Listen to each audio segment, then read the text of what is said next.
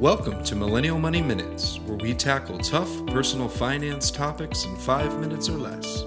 With your host, Grant from MillennialMoney.com and Matt from DistilledDollar.com. Hey everyone, today we're going to talk about how to scale money. So I'm thinking of an old quote from Archimedes where it says, "Shaw, give me a lever long enough and a place to stand, and I can move the world." And so I think that that quote really gets to leverage and finding that opportunity, that right fit for you, where you can then uh, you know basically pull on that lever and create that leverage and create that outcome that you want. And so for me, I think a lot of people get stuck in uh, basically procrastination. They get uh, stuck in trying to do something that they think is going to be a decent outcome, but they're not really tackling that highest leverage opportunity. So this is someone who might be clipping out coupons when they know that if they you know switch to their insurance on their car or if they did some remodeling, they might actually expand the value of their home. And so um, these, there's different opportunities in, in everyone's individual life, but I would say you know it's sort of identifying what that opportunity is, whether it be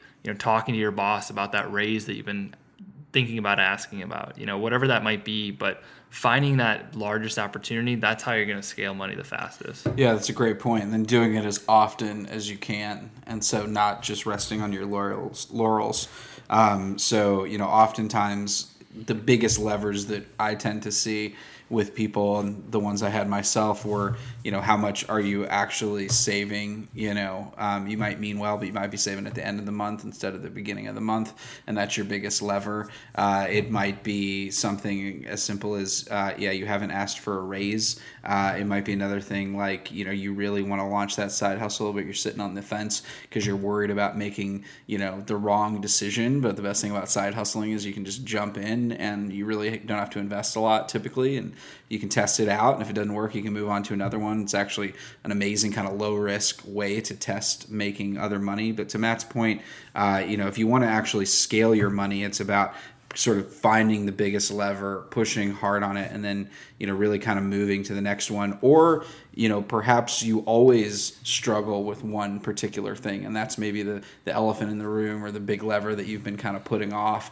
Maybe you hate your job and you know you know that you could leave and go somewhere else but you know you're just kind of comfortable and you're just really afraid of that risk. But it's going to be literally quitting that job that's going to dictate the rest of your life. And so you're just kind of sitting on this huge lever that you could pull uh, and and and you know you should jump on it because i think it's really those those biggest decisions that are going to help you scale the fastest. Yeah, and uh, off, you know, just thinking about this from a, a psychological standpoint, I know a lot of uh, people in psychology talk about different levels of acquiring skills, and the first level is really um, going from unconscious incompetence to uh, conscious incompetence, and so you can imagine that's basically going from you know, basically being in the matrix, not knowing what's around, what's real, and then all of a sudden realizing that, oh, there's a lot more to learn.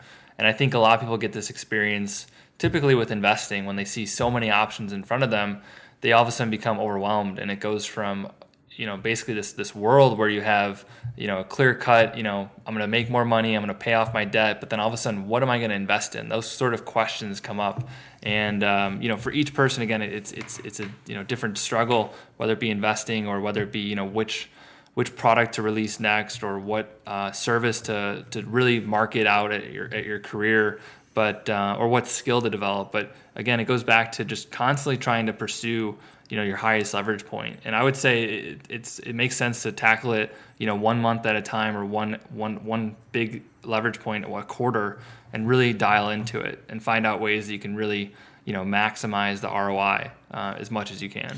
Yeah, and you can think about scaling money kind of like scaling a business. You know, you got to put a lot of effort up front and really kind of building the foundation, uh, and then you know as as your money starts to grow it gets a little bit tougher sometimes to find what those levers are. So after you have all the fundamentals sewn up you're kind of like what's next? The most important thing is to just keep going and doing it consistently. Uh, and the other thing is you know look harder for that next lever because there's always going to be one when it comes to money and resting on your laurels is, is, is really not going to help you scale but if you know a lot of money comes down to just making the correct mathematical decision although sometimes there's a lot of motion wrapped up in it. You know, maybe you're sitting on a bunch of student loan debt, and because of that, you're not investing. But you should definitely be investing. Uh, you know, for example, if your student loan rate is you know lower than say seven, six or seven percent, you could probably get a higher return in the market. But that's just an example of you know, there's always going to be a lever in your money life, and um, look for them, find the biggest one, and that's going to be how you're going to scale the fastest. So, this is how to scale money. Hope you're having a good day. We'll chat with you soon. Thanks for listening to Millennial Money Minutes. If you liked this podcast, please leave us a review on iTunes and subscribe. If you want us to cover a specific topic, use hashtag Millennial Money on Twitter or visit millennialmoneyminutes.com.